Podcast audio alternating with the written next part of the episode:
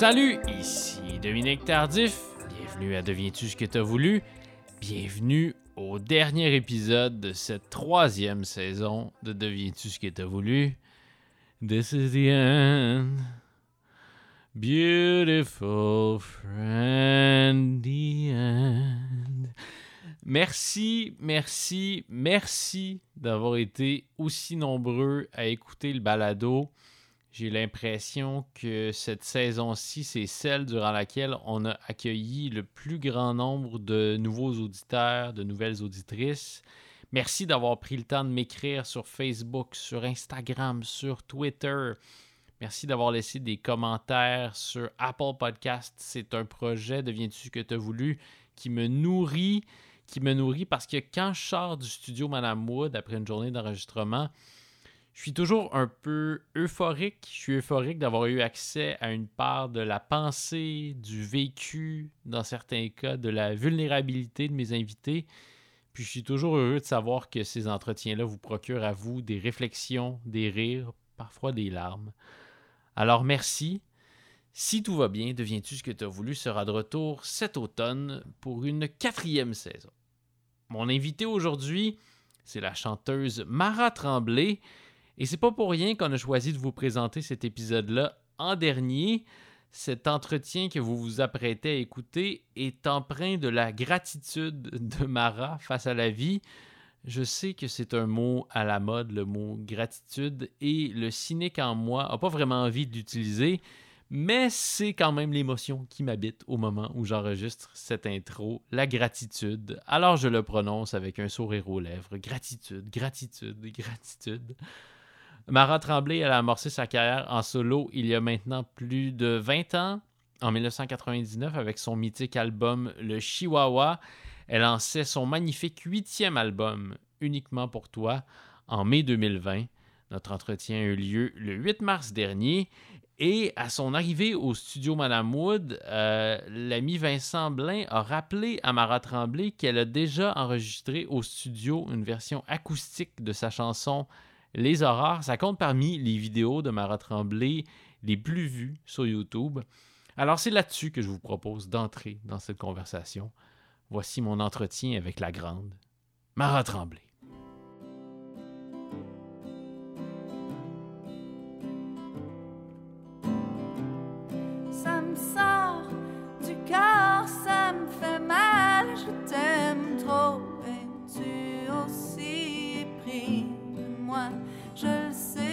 Sais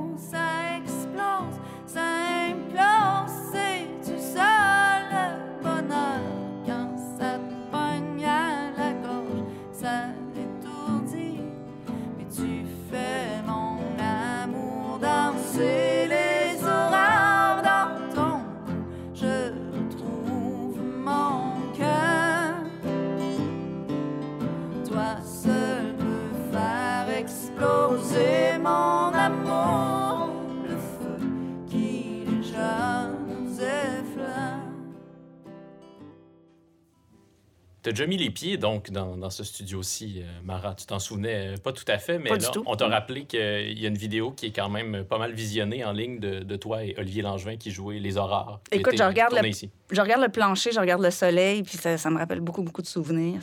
On est venu ici beaucoup pour la lumière. C'est Mm. un lieu assez magnifique pour ça. Et euh, oui, c'est une chanson qui n'a jamais sorti en, en extrait. On ne l'a jamais poussée. On l'a jamais, elle n'a jamais passé à la radio. Et euh, c'est ma chanson la plus populaire. Je viens de faire des tournées de porte euh, du festif. J'ai demandé à, à chaque maison, j'ai fait 16 maisons, puis j'ai demandé à chaque maison c'est quoi votre demande spéciale? Tout le monde demandait les aurores. Et je pense que si cette chanson-là a, a- a pu voyager autant comme elle n'a jamais passé à la radio, je crois que c'est euh, beaucoup, beaucoup grâce aux vidéos euh, qui a été tournée ici. Fait que les gens ont pu avoir accès à la chanson visuellement. Puis c'est une version en duo avec Olivier qui est très, très touchante pour moi. Fait que... Et voilà, c'est ici qu'on se retrouve. Oui. Puis c'est aussi parce que cette chanson-là, elle est, elle est très, très belle. Ah, ça, c'est gentil. Merci. C'est une de tes plus belles, mais ça veut pas dire grand-chose de dire une de tes plus belles parce que là, je vais, je vais te raconter ce que j'ai fait ce week-end, Mara. Mm-hmm. J'ai réécouté chacun de tes albums dans l'ordre. Ah, ça, c'est professionnel. Oui, ben, c'est professionnel, mais c'est aussi très le fun. Ah, c'est le C'est fun. surtout le fun, en fait. Yes. Je l'ai fait par plaisir, puis aussi pour rappeler à ma mémoire ton œuvre. Mm-hmm. Puis à chacun des albums, je me disais, au moins aux deux tunes, je me dis, ah oui, celle-là aussi, hein? Ah, puis celle-là aussi. Ah, ça fait plaisir. Puis ce qui m'a ce qui m'a surtout frappé, en fait, c'est euh, à quel point. ben, je me suis rappelé à quel point, lorsque euh, le Chihuahua est sorti en 99, on t'a beaucoup accolé l'étiquette country. Mhm. Puis on a même parlé de manière euh, assez méchante, parfois, de ta voix nasillarde. Bien sûr. Oui, c'est ça. Puis là, je réécoutais le Chihuahua, puis je cherchais Il y a tout deux ça. chansons country, premièrement. Oui, c'est c'est vraiment plus un album grunge qu'un album C'est country. très rock. C'est très, Oui. très rock, grunge, progressif. euh, euh, L'affaire, c'est que quand je fais de la musique, je la fais avec tout mon cœur. Je la fais sincèrement. La musique country fait, fait partie de ma vie depuis que je suis toute petite, mais c'est aussi important que la musique classique, que j'ai joué de la musique classique, j'ai chanté dans des chorales, euh, que la chanson française, que le gros rock.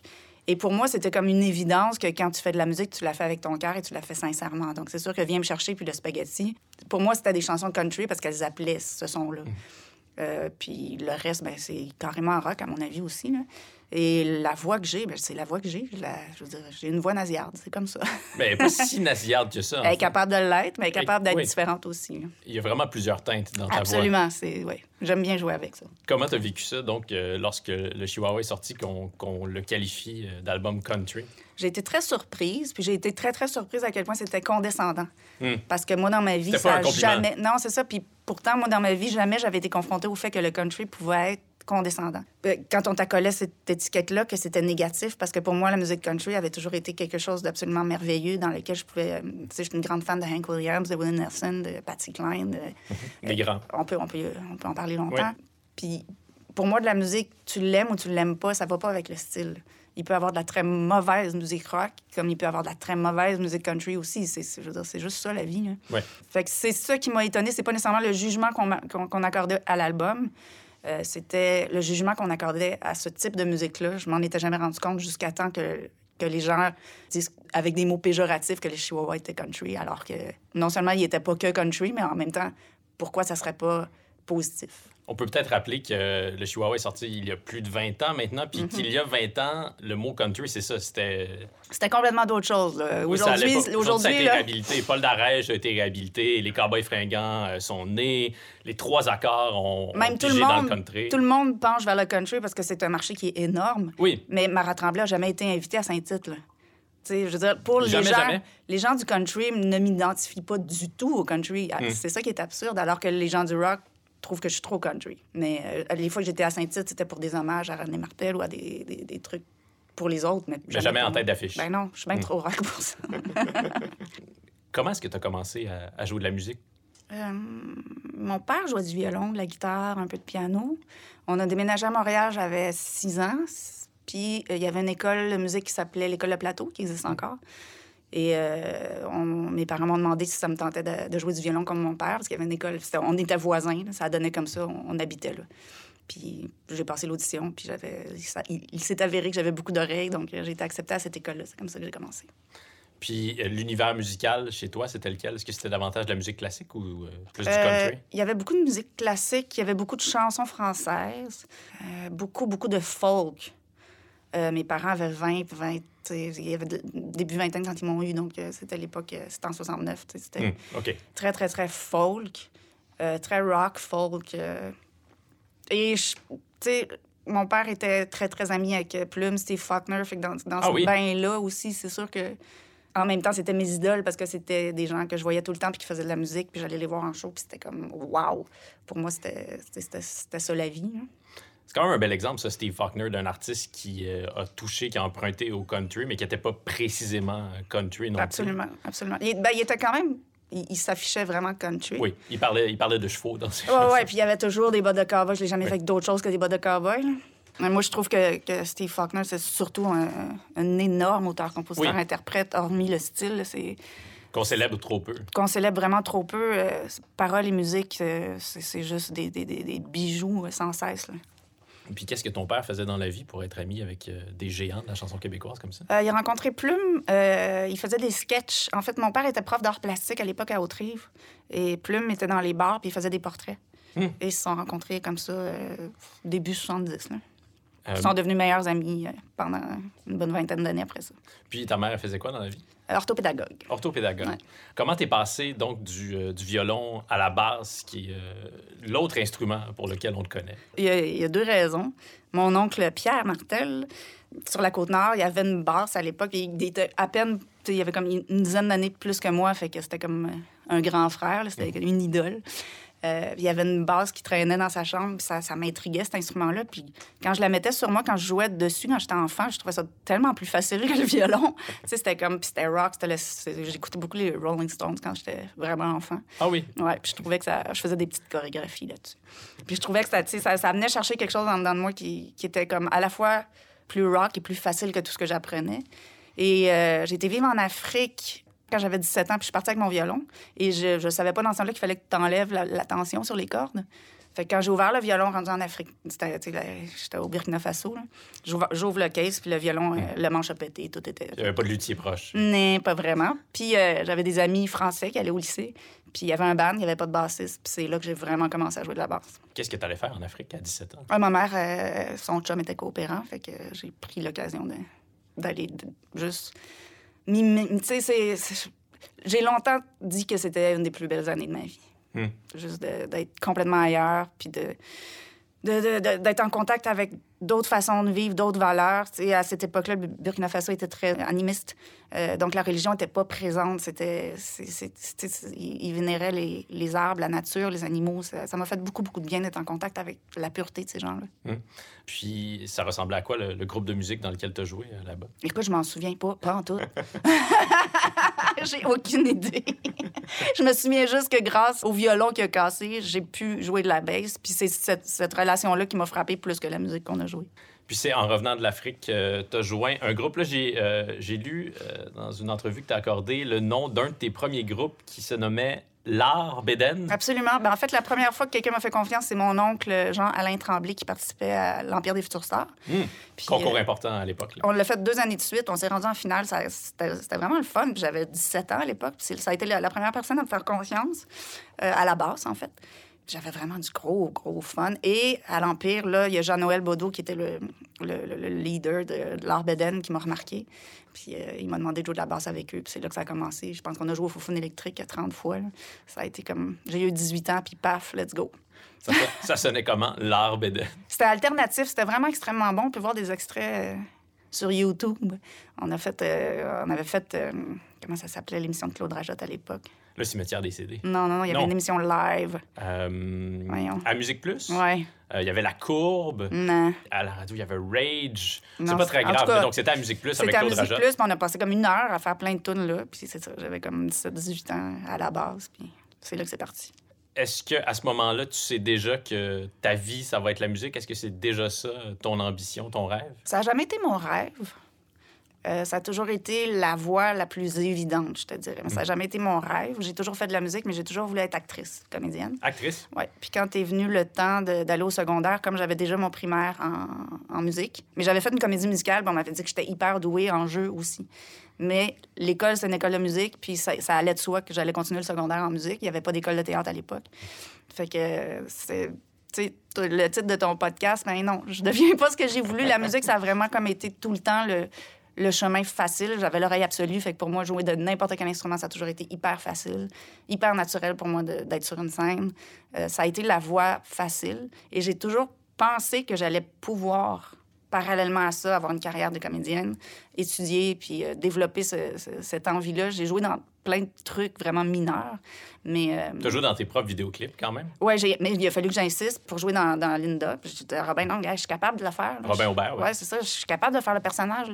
J'avais déjà joué dans d'autres films avant. Puis euh, il m'a fait confiance. Puis ma mère, quand elle l'a vu, elle était vraiment pas. euh, quand elle me voit mourir à la fin, là, Oui, parce que tu joues. elle dit, euh, ouais, elle dit, OK, non, je suis pas capable de regarder ça. C'est le premier extrait de ton premier album, donc la chanson Le teint de Linda. Puis dans le vidéoclip, tu interprètes ce qu'on comprend être Linda, Absolument. euh, qui traverse des moments très, très, très, très difficiles. oui, jusqu'à la fin. Mais moi, longtemps, je pense que j'étais quand même assez jeune, en 99. Je pense que longtemps, dans mon esprit, j'ai pensé que la femme qu'on voyait dans ce vidéoclip-là, c'était Mara Tremblay, que c'était pas Eh un boy, personnage. ça va bien, ça va très bien. My God. Parce que je l'ai compris plus tard. Ok, euh, je pense qu'avec avec l'album suivant, avec Papillon, euh, le Ouais. clip euh, de la chanson Elvis. OK. euh, Dans le bateau, ça va un peu mieux, même si c'est à oui, l'envers. C'est ça aussi. Tout, tout ça va beaucoup mieux à, partir- à partir des, des autres clips, effectivement. Mais t'es né sur la Côte-Nord. Oui, à Haute-Rive. OK. Mm. Puis tes parents sont venus à Montréal pour, pour le travail? Oui, en fait, la mère de mon père a trouvé un emploi au gouvernement du Canada à mon père, qui était prof d'art plastique à Haute-Rive, parce qu'il y avait eu un enfant, puis que ça y prenait un emploi stable. À l'époque, c'était quand même encore dans ces préjugés-là. Ça y prenait un emploi euh, avec une ré- rémunération qui avait du bon sens, puis une stabilité, puis des, des assurances, j'imagine. Donc, euh, mon père, ce grand hippie et profiteur de la vie sur le party, s'est ramassé à travailler à usage non médical des drogues. Écoute, il répondait au téléphone, usage non médical des drogues, bonjour, alors que c'était un grand lui-même. Mais en tout cas, pour le cannabis à l'époque. Mais Oui. c'était complètement absurde. Mais il a eu ce job-là, il, il a travaillé là toute sa vie jusqu'à sa retraite. Donc, l'ami de Plume et de Cassonade travaillait. À l'usage non médical des drogues pour le gouvernement du Canada. C'est fascinant, la vie, quand même. Eh oui. Comment est-ce que tu as été euh, repéré? Comment est-ce que tu as joint les colocs? Est-ce que c'est euh, Dédé Fortin lui-même qui t'a vu sur scène? Non. C'est, euh, moi, j'allais à l'école secondaire Pierre Laporte en musique classique, en violon classique, avec Marie-Claude Trudel, qui était en pi- piano classique, qui était la conjointe, la blonde à l'époque de Jimmy Bourgoin, qui est le drummer des Batteur, colocs. Ouais. ça. Et euh, pour le lancement de l'album des colocs, les colocs étaient un phénomène à l'époque. On n'arrivait pas à rentrer au Quai des Brumes là, quand ils faisaient un show. Il y avait des lignes. Je savais que c'était un, un gros buzz. Ils ont enregistré un album. Il y avait du violon sur l'album et ils cherchaient quelqu'un pour jouer du violon pour le, le lancement. Et Marie-Claude a dit à Jimmy qu'elle connaissait quelqu'un. Et donc, Dédé m'a téléphoné personnellement le 14 février. C'est vraiment une date euh, quand même assez importante. J'ai reçu un appel de Dédé Fortin. Il dit Avais-tu joué du violon euh, pour le... Ça a duré deux ans. J'ai joué avec eux pendant deux ans. Ça a duré plus longtemps que le lancement. Pas mal, oui. C'était comment, euh, cette tournée-là? Très, très, très, très intense. Je pense que c'est le groupe le plus intense avec lequel j'ai tourné. On parle de la première mouture. Ouais, avec euh, Euh, mon oncle Serge, Mike Avec Pat, oui, c'est ça. C'était des gens qui avaient un peu de mal à s'entendre, je te dirais, et qui arrivaient sur scène puis qui créaient de la grande, grande magie. C'était bien impressionnant de voir à quel point toutes ces frictions-là, puis toutes ces, ces- ces personnes tellement, tellement intenses et ces individus tellement forts qui avaient du mal à passer au travers de la journée sans s'engueuler puis sans se prendre à la gorge, arrivaient sur la scène puis créaient autant de magie. Ils étaient tellement unis. Puis moi, j'étais amie avec tous les membres individuellement. tu sais. Mm. Je- moi, j'aime pas la, la chicane. T'étais la Ringo des colocs. Peut-être, peut-être. Mais euh, c'est ça, c'était bien impressionnant, ça. Puis euh, la, la passion, tu sais. Dédé était un être de passion totale. Est-ce que vous êtes restés amis après que, que tu quitté euh, les colocs? Oui, oui, oui, on s'est revus une couple de fois après. Ouais. Ça ressemblait à quoi vos discussions? hein? On parlait beaucoup de maladies mentales, je te dirais. Mhm. On avait beaucoup de points en commun là-dessus, sur un peu la- à quel point le, le cerveau peut déraper. C'est un homme très, très passionné de tout. Je pense que c'est le gars le plus curieux que j'ai rencontré de toute ma vie. Il était curieux de tout, tout, tout, tout, tout, tout. Donc, euh, on, on pouvait jaser très, très longtemps, mais le gros point qu'on avait en commun, c'était le- le- les troubles de la tête. Ça veut dire ça que même avant que tu reçoives ton diagnostic de bipolarité, tu savais qu'il y avait quelque chose qui, qui se Euh, passait j'ai eu un peu une alarme quand Dédé s'est suicidé, je te dirais, Ouais. parce que je me reconnaissais beaucoup, beaucoup dans nos discussions, puis je voulais pas en arriver là. Mais oui, je savais que j'avais quelque chose de différent et de dangereux. L'alarme, elle s'est faite vraiment là, parce que j'ai toujours su que j'étais différente, mais j'ai tellement été élevée, puis je suis tellement née dans une époque qui ont fait que j'étais différente parce que, comme moi, je suis née en 69, mais que mes parents étaient hyper jeunes, quand je suis arrivée à l'école, mettons, j'avais 10 ans, mes parents ils avaient 30 ans, mais les parents des autres enfants, ils avaient 40, 50 ans. Donc, ils ont été élevés d'une autre façon. Donc, j'ai- toujours été la petite différente ou la fille sensible ou la nanana. Fait que j'attribuais ça plus à ma sensibilité puis au fait que j'ai été élevée par des, des- des gens plus artistes puis plus jeunes puis plus peut-être sur le party que les autres. Plus permissif. Oui, exactement. Puis à un moment donné, ben, c'est ça, je me suis rendu compte que même parmi les gens qui me ressemblaient dans mon milieu, une fois que été adulte, euh, il y avait il y a des trucs qui m'empêchaient carrément d'avancer. Hum. Il a fallu que tu fasses le, le ménage dans, dans tes différences.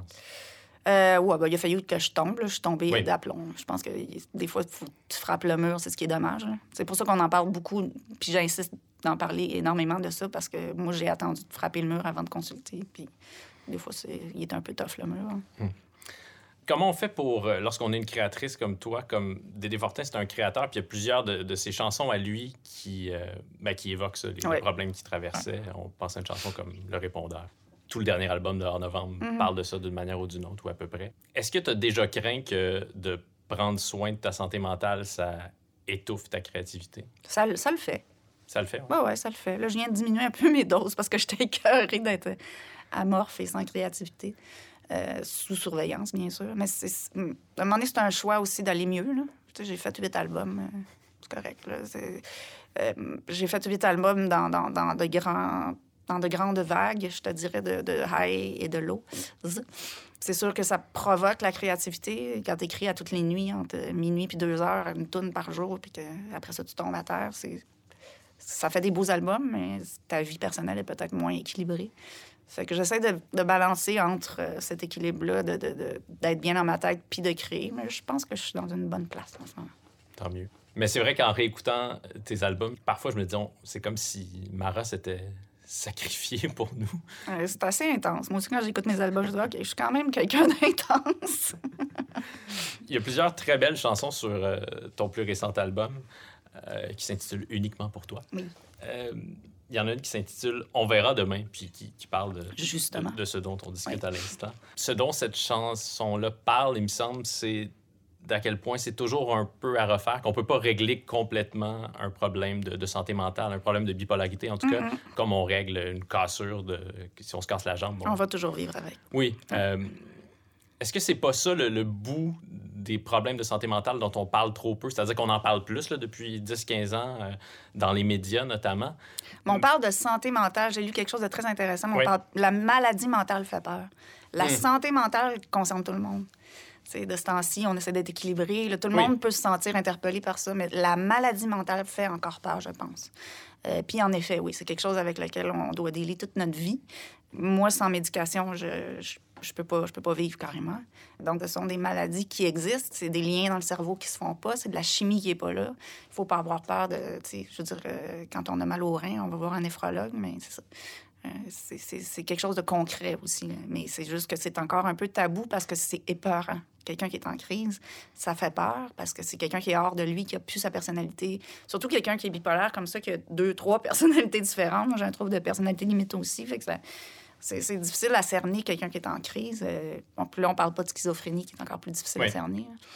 Mais la maladie mentale est encore, selon moi, euh, pas assez. euh, Il n'y a pas assez de recherche, il n'y a pas assez d'amour là-dedans encore.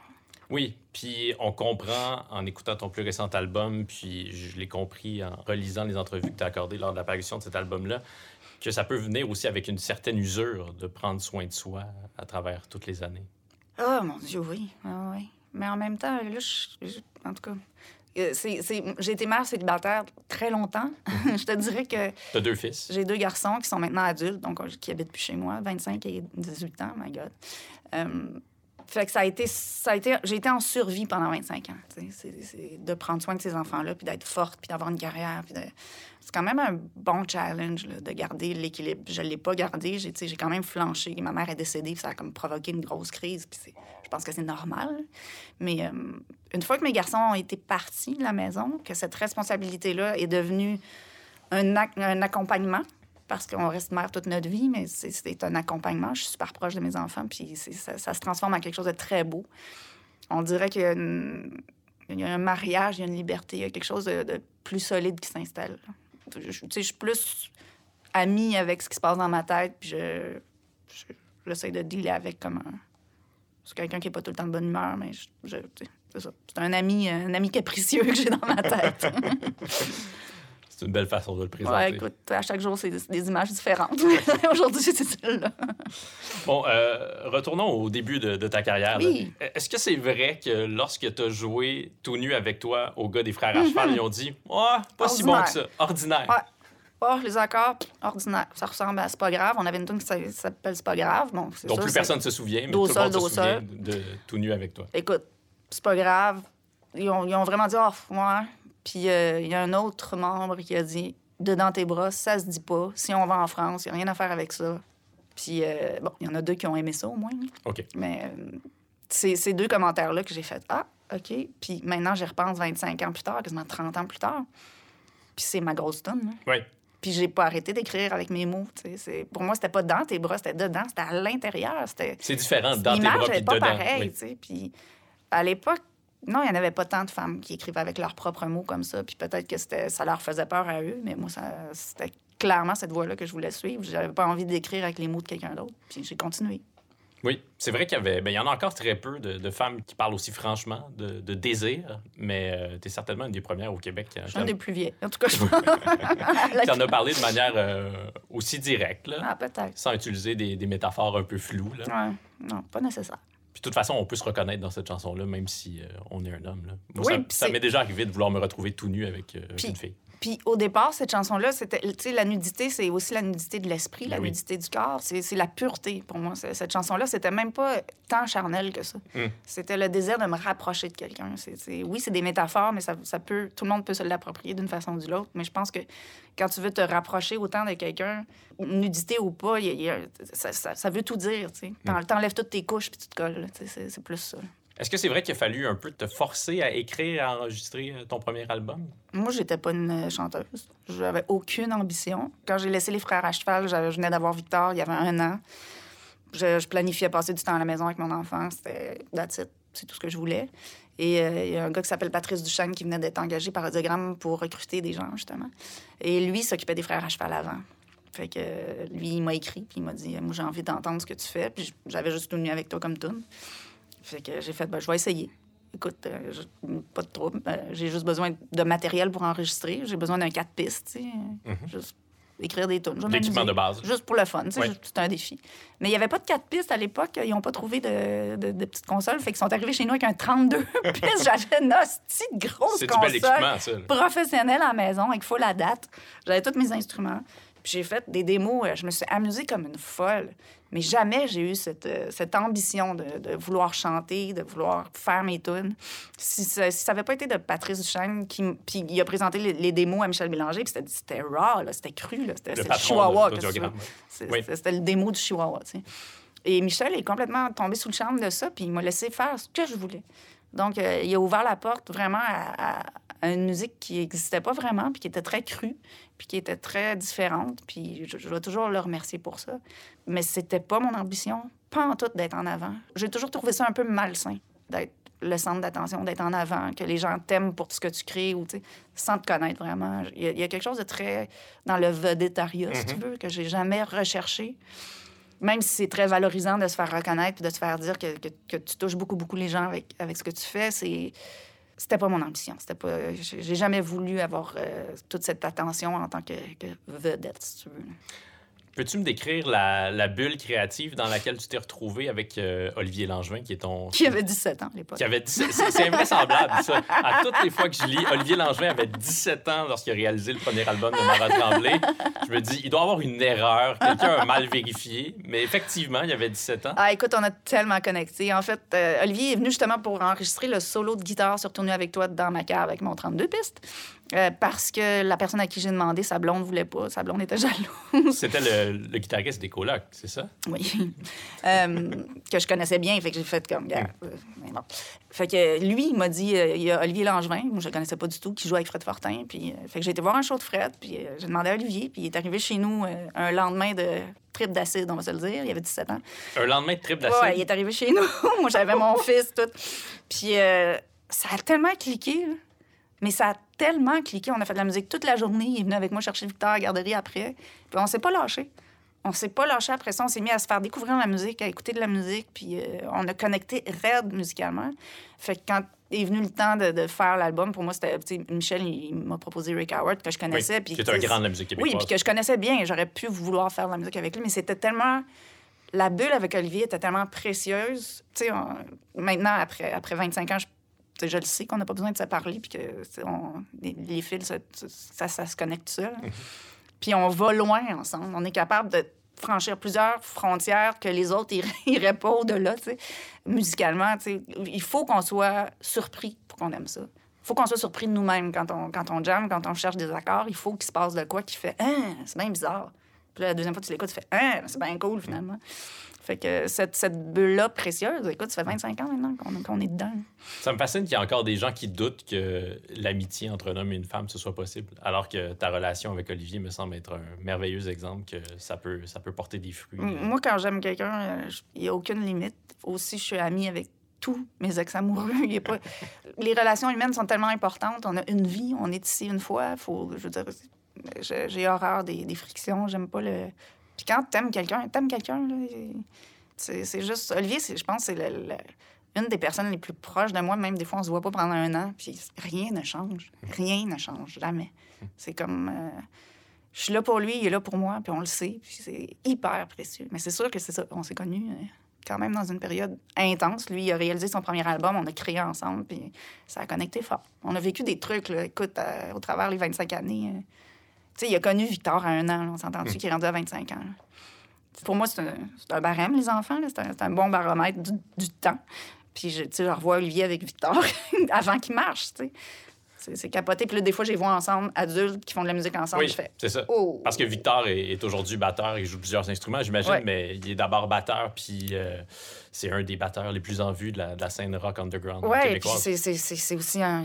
Il est avec Dope Gang, il est avec Valerie Vaughn, il est c'est un créateur extraordinaire, il mixe, il, il- c'est un, preneur de son, il est rendu. euh, c'est un, un Olivier Langevin, finalement. Oui. C'est super touchant. Puis quand je les vois ensemble, c'est. Oh my God, les revois quand Victor avait un an, puis Olivier avait 18 ans, c'est. Wow! C'est ça. Quand t'aimes, t'aimes. Je pense que l'amour et l'amitié, c'est. C'est ce qu'il y a de plus beau sur, sur cette planète puis dans cette vie-là. Puis fait qu'il faut, faut le cultiver comme il faut. Mais comment ça se fait que Audiogramme ait accepté de confier cette, euh, cette tâche-là aussi importante à un gars de 17 ans? Je pense que Michel a compris, avec les démos, je pense que Michel a compris l'essence de qui je suis. Puis il m'a dit au départ, il dit, je vais te faire faire des albums tant que je suis président de cette compagnie. Je le mentionne parce qu'il n'est plus Parce que président de cette compagnie. Audiogramme a été racheté tout récemment par Québécois. Voilà. Mais il m'a dit ça au départ, puis ça m'a hyper touché qu'il comprenne mon essence créatrice à ce point-là.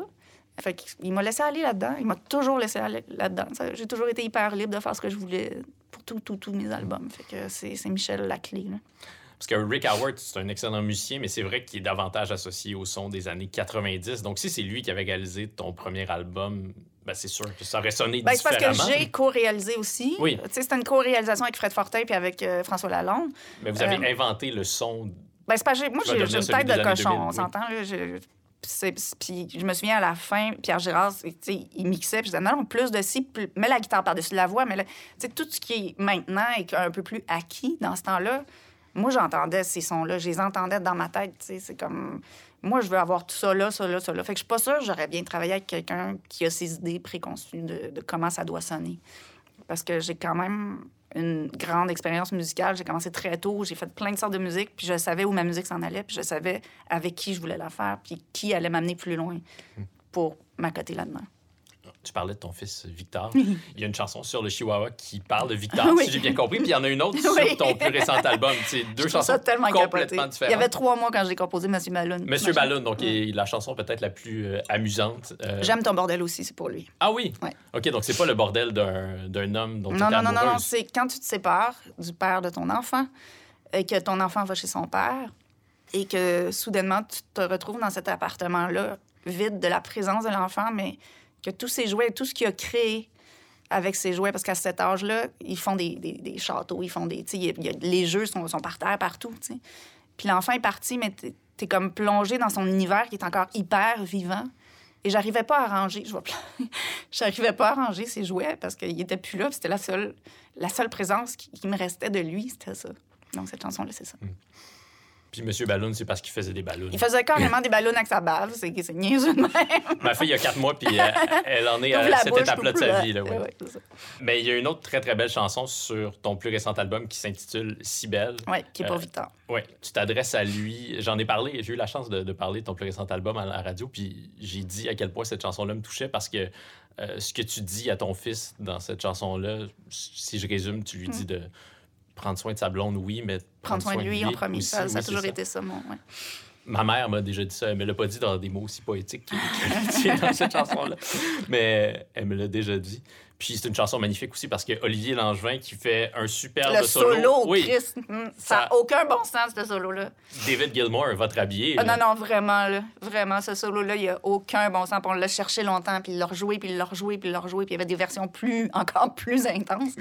Puis, ah non, c'est, waouh. Oui, ça décrit tellement bien l'intensité de, de- Écoute, été hospitalisée trois mois quand j'étais enceinte de Victor. Fait qu'on avait une symbiose qui était incroyable. Puis quand il était tout petit, on était collés, collés, collés tout le temps, tout le temps, tout le temps, tout le temps. C'est un enfant avec qui j'ai vécu une- vraiment une, une symbiose euh, intense. Tu sais, j'allais le chercher à la garderie, puis les, les éducatrices disaient, il n'y a, pas d'autres enfants qui courent puis qui sortent, sautent d'un bras de leur mère de même. Tu sais, c'est comme quand j'arrivais, c'était... puis c'est juste...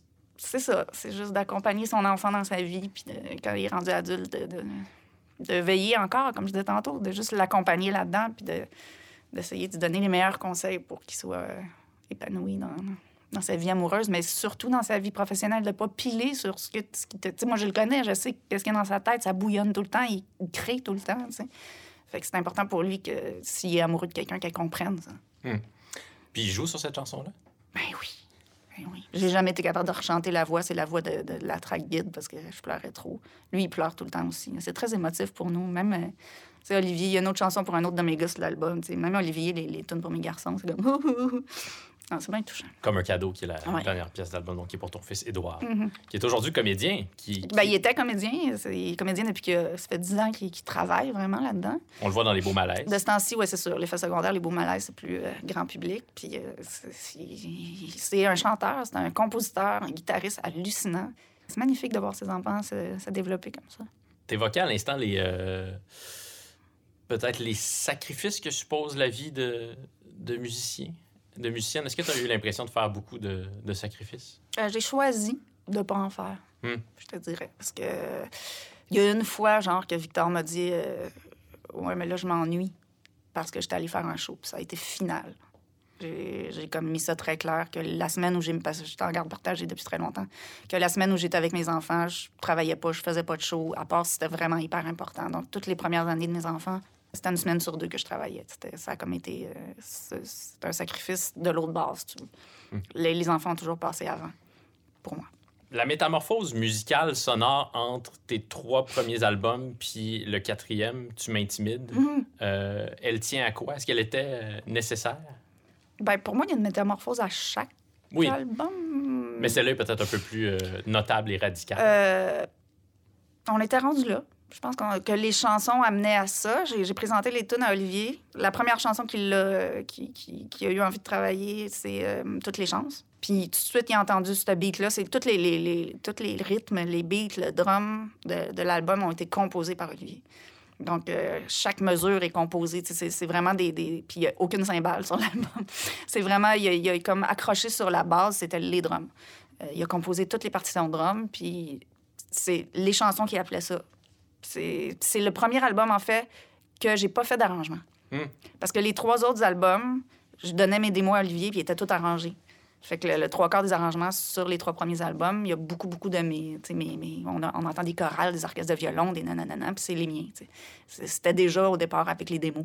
Puis Tu m'intimides, j'ai eu envie d'y envoyer ça tout nu. Fait que Tu n'es pas libre, c'était piano-voix, toutes les chances, c'était guitare-voix. Fait que son imaginaire, lui, a beaucoup, beaucoup plus eu la chance de travailler dans, sur les arrangements. Fait que c'est pour ça que c'est plus un mariage, Langevin Tremblay, je pense. euh. Puis c'est- un des albums desquels je suis la plus fière à cause de ça. Je pense que son apport musical a été beaucoup plus fort dans cet album-là. Moi, je réécoutais euh, la chanson le, Le Printemps des Amants, qui est une autre de mes chansons préférées de ton œuvre. Euh, puis j'ai lu que cette chanson-là, la, la version originale, était davantage Neil Young, là. Neil Young Harvest. là. Ouais, c'était là. Alors que c'est vraiment. Ça sonne. C'est peut-être une de tes chansons qui sonne le plus comme une chanson de, de Galaxy, ce qui est normal parce que c'est le groupe de, Écoute, on, on la trouvait pas, la tune. On, on trouvait pas comment l'enregistrer. C'était une des dernières chansons que pff, on, on cherchait, puis on cherchait, puis il y avait vraiment rien à faire. Puis j'étais bien découragée. J'étais littéralement, c'est peut-être pas un mot français, mais j'étais en boule dans le coin du studio, puis on n'était plus capable, on était fatigué d'essayer, puis il y avait plus rien qui se passait. Puis j'ai comme pris une. Je, fais de la, de la fibromyalgie, fait que je dors partout. sais. Dans le studio, je dors tout le temps partout. Il faut que je me trouve un, un coin pour dormir. Je dormais dans le coin. je dormais dans le coin pendant que pendant qu'il il faisait d'autres choses. À un moment donné, il s'est mis à- On avait tous les, les claviers de Dan Toin dans le local parce qu'il partageait un, un local avec Daniel Toin. Puis euh, j'étais couché dans le coin, puis je dormais. Puis à un moment donné, il se met à niaiser sur un string ensemble. Il se met vraiment à niaiser, tu sais, puis il joue la tune sur un string ensemble. Donc ça, c'est des sons de cordes C'est des sur sons, un des clavier. faux sons de cordes. Ça. Vraiment, Donc des sons un peu quétaines. vraiment. OK. Puis euh, je me suis levée d'un bond. là. Je me suis levée d'un bond, je suis arrivée à côté de lui, je dis c'est ça, c'est tellement ça. fait que sur cette tune là, il n'y a aucun, euh, y a absolument aucune guitare, c'est que des synthétiseurs. Pourquoi est-ce que tu as choisi de, de poser euh, nu sur la pochette de cet album Là, J'ai eu 40 ans. C'était... En fait, le titre de l'album m'est apparu avant la photo. Euh, j'ai comme vraiment accroché sur le titre Tu m'intimides. Je trouvais ça, c'était vraiment punché comme titre. Et ma mère venait de mourir, je venais d'avoir 40 ans et j'avais envie de quelque chose de très pur. Pour moi, j'ai pas pensé à la nudité tant que. Tu sais, j'ai posé pour des toiles euh, nues souvent. Pour moi, j'ai été élevée en dans une gang de nudistes. là. Fait que la nudité, pour moi, c'est pas quelque chose de provocateur. Puis j'avais envie d'avoir quelque chose de très dénudé, puis très... Je voulais que ça se passe tout dans le regard. J'avais envie que le, le fait de dire « tu m'intimides », mais de pas être intimidé, voulait beaucoup dire quelque chose. Parce que la nudité de ça, avec le regard que j'ai, je trouve que ça parle beaucoup plus que si j'avais un T-shirt, tu dis « tu m'intimides », mais finalement... Mais quand tu es capable de te tenir dans ta- ton plus simple appareil et de te, de te sentir forte, je pense que tu peux bâtir bien les choses. J'ai le souvenir de t'avoir vu au tout début de la tournée de Tu m'intimides euh, au Vieux Clocher de Sherbrooke. Pas duré longtemps, cette tournée-là. Mhm. J'habitais à Sherbrooke à ce moment-là, puis euh, je garde un très beau souvenir de ce spectacle-là. Ah, mais cool. quelques semaines, euh, il me semble, après ce spectacle-là, on a appris que le reste de ta tournée était annulé Ouais. Euh, parce que tu traversais des, des moments difficiles. Ah, burn-out total. c'est là, c'est à ce moment-là que, que tu as crashé, comme tu le disais. Le premier, ouais, j'en ai eu deux. Ouais, je peux plus marcher. J'ai paralysé des jambes. J'étais plus capable d'utiliser mes doigts. Mais, mais tu sais, je sais pas à quel point c'est le burn-out ou la fibro ou tu sais, dans ce temps-là, il y avait rien de, il y avait rien de clair. Mais je pense que la dépression crée beaucoup de problèmes physiques aussi. Ceci étant dit, j'ai encore de la misère avec mes mains. Fait que la fibro joue là-dedans. Mais les, pas les jambes, là, j'étais paralysée. Là, je pouvais même plus parler. J'avais, j'ai vraiment perdu complètement mon corps. Puis euh, ça a comme crashé raide. là. La fibromyalgie, c'est quoi exactement? C'est une maladie qui est encore euh, C'est les nerfs. mystérieuse. C'est les nerfs? C'est le- l'information qui se rend pas de la bonne façon. Donc, ton cerveau enregistre la douleur beaucoup, beaucoup plus fort que ce qu'elle est vraiment. Et la fatigue aussi. Donc, euh, tu viens hyper sensible à toute la lumière, les sons, le- tout- tout- toute la douleur est enregistrée, euh, amplifiée. Fait que, euh, à date, c'est ce qu'on sait. C'est juste... euh, tu me pèses, ça va me faire beaucoup plus mal qu'à toi, par exemple. Hmm. C'est une maladie qui, comme bien des maladies dont les femmes souffrent, on, on fait pas autant de, de recherches que pour d'autres maladies Exact. autour de, de cette Ah, écoute, maladie. la bipolarité et la fibro, Oui. là, moi, j'ai les deux maladies les moins, les moins comprises de la Terre. Mais, tu sais, c'est pas grave. Je suis bien heureuse pareil. Puis c'est une fatigue extrême. Il faut que je dorme 12 heures par jour, mais il faut aussi que je fasse des siestes la journée. Fait que c'est des fois épuisant d'être sur la route. Fait que c'est sûr que la tournée, tu m'intimides. Tu fais des shows, tu fais des shows, tu fais de la route, tu fais de la route, tu dors pas. Puis en plus, ma mère venait de décéder. Fait que ça a comme juste... pff, ça a pété. Comment est-ce que tu as annoncé à ton équipe qu'il fallait vraiment que, que tu prennes une pause? Ah, j'ai pas annoncé, ils m'ont vu tomber. C'est ma gérante qui a comme tout géré ça à l'époque, Marie-Lou David, qui était absolument magnifique pour petite. Elle tombe sur une artiste qui, qui est obligée d'annoncer. C'est pas, c'est pas, c'est parce que pour ta carrière, c'est pas bon, là. Tu t'annules tout, c'est pas, c'est pas débile. Mais euh, non, non, ils m'ont vu tomber, là. C'est- des amis, c'est des gens qui étaient proches de moi. Est-ce que tu as longtemps pensé à l'impact que, que ce moment-là a eu sur le reste de ta carrière? Parce qu'effectivement, cet album-là a été super bien accueilli par la critique. Euh, le son était un peu différent, comme je le disais tantôt. C'est Euh, mon gros tu disque. te réinventais. C'est ton gros disque, oui? C'est mon gros, gros disque que j'ai pas tourné. Je pense que oui, probablement je serais carrément ailleurs si je l'avais tourné puis si je l'avais rendu à. tu Probablement j'aurais fait les Franco dehors. J'aurais peut-être. tu Il y, a- il y a des moments charnières dans, dans, dans la vie d'un artiste qui fait que ça, ça change, ça, le vent tourne puis que tout le monde fait Ah, il faut qu'on écoute ce disque-là. Puis je pense que maintenant, les gens disent Ah, il faut qu'on écoute ce disque-là, mais ça fait 10 ans. tu sais. Fait que peut-être que si les gens avaient fait Ah, il y a 10 ans autant, oui, peut-être que ma vie aurait été différente, mais on parle juste de point de vue de carrière. Oui. Évidemment, le point de vue humain est beaucoup plus euh, C'est complètement différent. ouais, C'est Oui. ça. On va pas dire le contraire. Donc, c'est à ce moment-là que tu as reçu ton diagnostic de, de Oui. bipolarité? exact. Est-ce que c'est un soulagement? Oui. Oui, oui. Pour moi, ça l'a été. Je pense que pour bien des gens, ça ne l'est pas. Pour moi, ça l'a été parce que je voyais ça comme une solution. Parce que je voyais ça comme, OK, je suis pas complètement défectueuse. Je suis défectueuse, mais on sait qu'il y, a des- y a des mots qui sont mis là-dessus. là. Il y, a- il y a des mots, il y a des traitements, il y a des possibilités. Puis aussitôt que j'ai commencé les régulateurs d'humeur, ça allait vraiment mieux dans mes rapports humains. Ça a changé ma relation. euh, tu sais, j'étais plus là parce que, je veux dire, je me suis rendu compte que toute ma vie, j'étais à moitié là, avec les gens. Tu sais, dans ma tête, elle fonctionne. Il y avait trop de monde dans ma tête. Il y a trop, il trop d'action dans ma tête. Puis ça, ça faisait qu'il y avait moins de monde dans ma tête, moins d'action. Donc, même, surtout avec mes enfants, ça a changé du jour au lendemain. La relation est devenue beaucoup plus là, vraie. Ça fait oui, pour moi, ça a été comme un grand soulagement. Mais ceci étant dit, ça fait 12 ans que j'essaie des cocktails de médicaments différents. Fait que je me sens comme un rat de laboratoire. Puis les effets secondaires sont horribles tout le temps. Fait que c'est- un- il y a du bon puis il y a du mauvais. là. Oui, ça aussi, c'est une des choses dont on parle euh, trop peu lorsqu'on parle de maladie mentale, c'est que trouver le bon cocktail, ça peut être l'histoire d'une vie. Ben, Il n'y a pas une pathologie qui est pareille, puis il n'y a pas un, un malade qui est pareil. Il a pas. Puis moi, j'ai un, un, un trouble bipolaire type 2, euh, un TPL, un cerveau à haut potentiel. J'ai plein de petits troubles comme ça qu'il faut mettre. Je fais de l'angoisse de, de, de- de distanciation. Mais l'autre à côté, il n'y aura pas les mêmes, la- le même mix de maladies, donc les médicaments ne font pas effet de la même façon. Puis en plus, en tout cas, on peut en parler longtemps de ça, mais c'est très long. Puis à un moment donné, ton corps, il se tanne aussi des médicaments, fait qu'il réagit, fait qu'il faut que tu changes. Ah, parce que le corps s'habitue. Ben oui. Hmm. Puis le lithium, ben, ça fait grossir. Des fois, je regarde des photos de moi il y a deux, trois ans. Je fais, Hi, j'étais- c'est qui cette personne? Puis la thyroïde s'est mise à me grossir dans ma. Tu sais, c'est- c'est. Pas évident, je te Oui. dirais. J'ai un ami bipolaire pour qui ça a été un enjeu. Ça me disait, je, je arrête de prendre mes médicaments parce que je suis rendu euh, obèse. C'est ça. C'est- difficile pour l'estime de soi, mais en même temps, c'est correct. C'est pas contre le fait de prendre du poids, c'est juste qu'on se reconnaît pas dans Oui. toutes nos facettes parce que notre tête change, notre corps change, euh, nos cheveux changent. Euh, moi, il a fallu que je me coupe les cheveux parce que j'avais plus de cheveux. Fait que c'est comme tout change en même temps. Fait que c'est oui, ton apparence physique change, mais c'est ta tête aussi. Fait que c'est c'est des gros enjeux. là. C'est pas aussi simple que de prendre une pilule, puis euh, merci, bonsoir, c'est réglé. Merci, j'ai plus mal au cœur. là, C'est Ouais. ça. Ouais. Lorsqu'on réécoute euh, tous tes albums, c'est aussi réécouter la, la chronique de, de tes amours, de ta vie sentimentale, forcément. Carrément. Il y a euh, une autre très, très belle chanson sur euh, ton plus récent album qui, elle, a été euh, écrite par Stéphane Laflamme. Oh, oui. Il me faut l'amour, Oh mon Dieu, oui. euh, dans laquelle tu chantes Il me faut l'amour, il me faut bien, il me faut bien risquer le tout à chaque fois. Voilà, je pense qu'il a tout compris. Est-ce que tu as l'impression parfois d'avoir trop risqué, de t'être trop investi dans ta vie sentimentale? Est-ce qu'il y a moyen de vivre une vie, de s'épanouir dans sa vie sentimentale sans s'investir de manière aussi intense, non? Non, pas pour moi. Je suis une personne intense. Quelqu'un qui est moins intense va être capable. moi, j'ai besoin de m'investir complètement. Je, pas, je veux pas me freiner jamais. Jamais, jamais, jamais. Dans tout ce que je fais, quand je sens quelque chose, il faut que j'y aille. Je suis hyper intuitive. Je suis zéro de ma tête. si je sens quelque chose, il faut que je le fasse. Si je me trompe, tant pis, je l'aurais fait. Puis j'apprends de ça. Puis je serais pas rendue où je suis en ce moment. Je vis une relation amoureuse hyper équilibrée. Euh, avant ça, j'ai été trois ans toute seule pour essayer de comprendre ce qui se passait. Il y a une chanson très belle qui dit Chaque cœur brisé que tu as eu te fait avancer dans ton cheminement amoureux. Puis moi, ça a été carrément ça. Puis là, je suis complètement libérée de tous ces amours qui m'ont détruite, puis qui m'ont fait écrire des chansons par contre. Oui.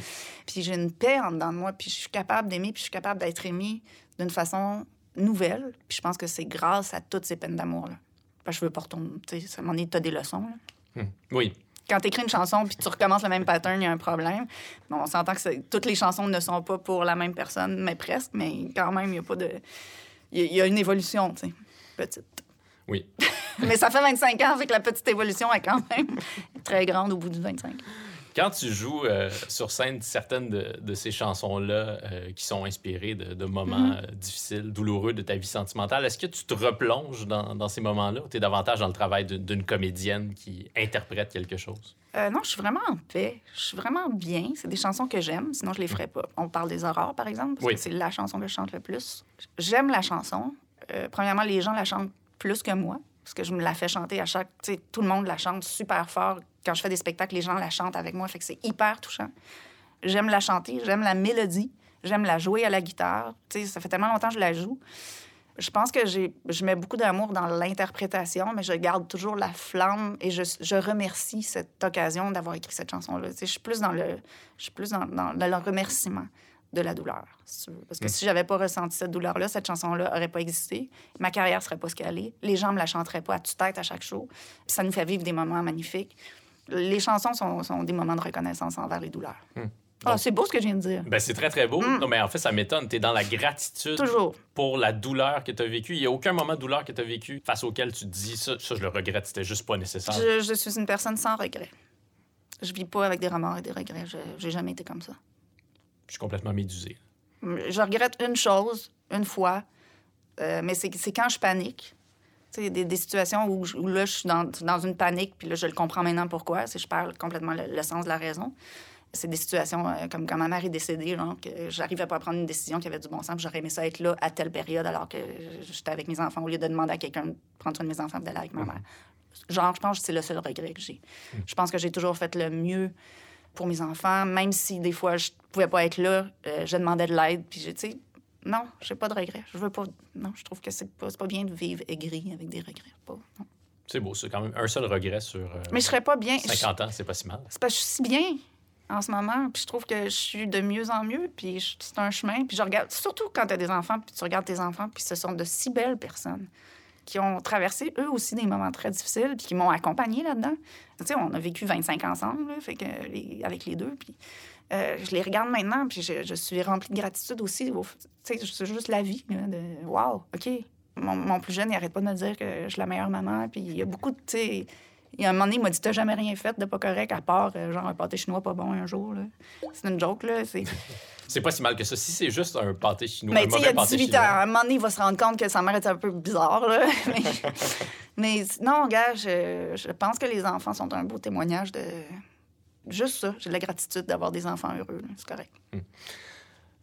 Ton plus récent album, tu l'as écrit et composé en partie à Nashville. Mhm. Qu'est-ce que cette ville-là euh, représente pour toi? J'y suis jamais allé, moi. Peux-tu me décrire euh, à quoi ça ressemble Nashville? C'est une ville qui, est, qui a les racines dans la musique. Donc, euh, il y C'est a pas un pour rien qu'on l'appelle Music C'est City. Music City. Les gens se- se- se- se- ils ont l'image de Broadway, qui est la rue principale avec toutes les bars de, de country, puis le country euh, un peu plus radiophonique Le qu'étaine, country pop, là, ouais. Mais c'est pas ça. Je veux dire, t'as East Nashville, t'as Five Spots, t'as plein, t'as plein de musique indépendante, alternative, t'as Jack White qui est là avec son studio. C'est Music City, t'as, t'as un, quartier qui est juste dédié à l'écriture de chansons, t'as un autre, c'est l'édition, un autre, c'est les, studios d'enregistrement. Et l'histoire qu'il dans cette ville-là, c'est complètement fou. Ça respire par les murs, par les... tu Les rues respirent l'histoire. Tu rentres au Leilas, là, par exemple, tu c'est là que Willie Nelson il a chanté pour la première fois, mais le bar n'a pas changé. là. Les gens, ils refont pas la déco là-bas. Là, tu T'arrives là, puis tu ressens toutes ces vibrations-là, puis tu visites les, les studios, puis oh my God. Puis juste marcher dans la rue, il y a une liberté. Moi, je me sentais vraiment libre. Je le dis souvent, j'ai croisé beaucoup de femmes avec des rôles importants, alors qu'on n'est pas encore rendu là ici, je pense. Euh, un peu plus, là, mais je veux dire, c'est une femme qui a enregistré changer, Elvis mais- en premier. Il y a beaucoup de femmes à la tête. euh, puis tu- justement, sur Broadway, euh, je veux dire, c'est pas la moitié des bars qui ont des femmes qui jouent du drum puis de la bass, mais il y en a vraiment beaucoup par rapport à ce qu'on voit d'habitude. Ben, là, maintenant, on en voit des femmes au, drum plus, mais je veux dire, il y a 10 ans, il y en avait vraiment pas beaucoup. Pour moi, ça a été très inspirant. Puis j'arrêtais pas d'avoir des compliments. Chris, à chaque coin de rue, quelqu'un me crie Hey, tes cheveux sont bien hot! Hey, tes tatous! Hey, ta robe, ta jupe! Il y a même un enfant, le dernier jour, qui nous dit Hey, t'as un petit gars. Un petit gars, un petit bum de rue dans East Nashville, il disait Ah, Nice skirt! Il y a de quoi qui m'a comme fait vraiment du bien. J'étais dans une période super noire, que j'ai passé deux semaines là à m'enivrer de musique. Puis les gens, on dirait qu'ils n'ont pas de. Ils dénigrent pas les musiciens qui vieillissent. Puis ça, moi, j'étais dans une période où je trouvais ça hyper difficile de tourner la cinquantaine au Québec en tant que femme. Parce qu'à un moment donné, on, on nous voit plus, parce qu'on est juste vieille. Il y a comme, euh, au Québec, le marché est tellement petit qu'on met l'emphase sur ce qui sort maintenant, puis ce qui est hot maintenant, puis c'est maintenant, puis c'est- comme tout le monde parle de la même artiste ou du même artiste dans la semaine, dans l'année, mais quand ça fait 25 ans, 35 ans comme moi, tu fais ça, on dirait que tu, deviens comme en dessous du tapis.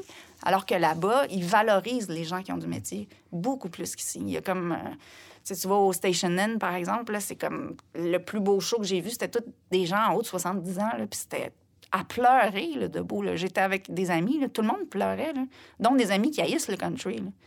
Tu Puis là, c'était du bluegrass, puis tout le monde pleurait tellement c'était pur et magnifique. Mais c'était tout du monde en haut de 70 ans. Ça aussi, ça m'a fait beaucoup de bien. Je suis revenue comme vraiment plus forte puis confiante. Je suis d'accord avec toi qu'on ne célèbre pas assez euh, au Québec nos, nos vétérans. là. Toi, tu es une jeune vétérane, on va le dire comme ça. Mais quand même. Euh, mais t'es- t'es certainement une vétérane.